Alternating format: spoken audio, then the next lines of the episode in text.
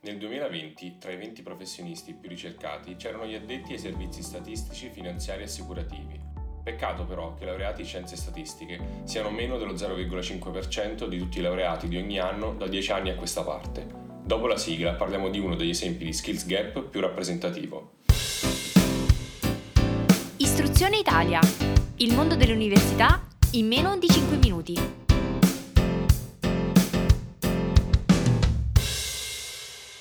Chi si occupa delle tematiche relative all'istruzione universitaria, almeno una volta al giorno sente o legge del problema relativo allo skills gap o mismatch delle competenze, due inglesismi per indicare che le aziende non riescono ad alimentare i loro percorsi di crescita poiché non trovano sul mercato del lavoro i profili con le competenze di cui hanno bisogno. Gli esempi sono tanti, ma in questa puntata vorrei parlarvi di quello relativo ai laureati in statistica e ai professionisti ricercati nell'ambito dei big data. I dati interessanti sono 4. Il primo riguarda le richieste del mercato del lavoro e la domanda di questi profili.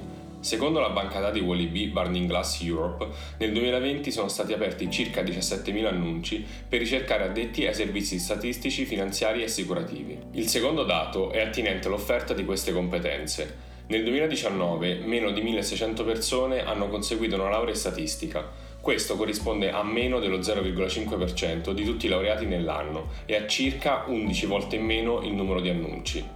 Il dato diventa ancora più preoccupante, e questo è il terzo numero che vorrei condividere, se si considerano solamente i laureati magistrali, in teoria quelli maggiormente pronti ad entrare nel mercato del lavoro. Questi sono solamente 900, molti meno dei 6.600 laureati in psicologia, 3.100 in filologia moderna o 2.200 in lingue moderne per la comunicazione e la cooperazione internazionale. L'ultimo numero riguarda l'offerta dei corsi di laurea. Tra i quasi 2.500 corsi che possono essere scelti da un neodiplomato o neodiplomata, solamente 19 sono quelli di statistica, mentre ci sono oltre 130 corsi di economia aziendale, 60 di scienze della comunicazione o 45 di scienze delle attività motorie e sportive.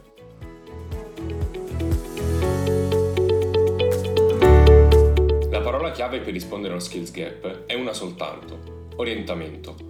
I destinatari di queste iniziative di orientamento devono essere tre interlocutori: gli studenti, le università e le aziende. Il livello di cui sentiamo parlare più spesso è quello degli studenti. Sappiamo che è necessario guidarli ad una scelta consapevole di un corso di laurea che tenga conto sia delle attitudini di ciascuno, sia delle prospettive del mercato del lavoro. Se è vero che in media facoltà come statistica hanno un tasso di occupazione più alto di lauree come psicologia o lettere, è altrettanto vero che ci sono, all'interno di quest'ultime macrofacoltà, delle eccellenze, per cui le possibilità di occupazione dopo la laurea si avvicinano a quelle di un laureato in statistica.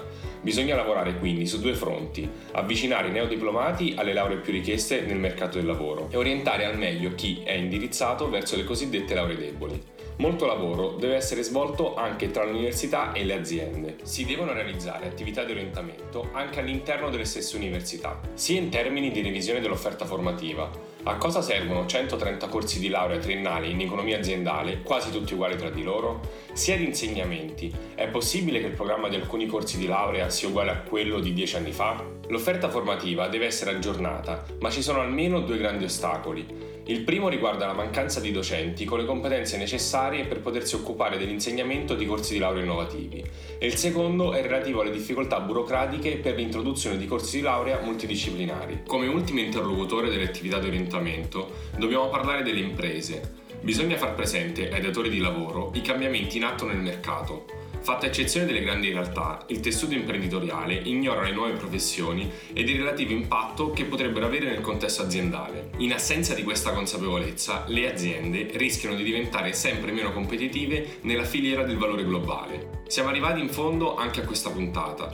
Come al solito, voglio lasciarvi con una domanda che nelle precedenti settimane ha alimentato interessanti conversazioni via mail con diversi addetti e addette ai lavori. Quali sono le iniziative di orientamento più efficaci che possono essere realizzate per ognuno dei tre livelli? Potete rispondermi scrivendomi una mail a pgb-palermo-genova-bologna@talentsventure.com.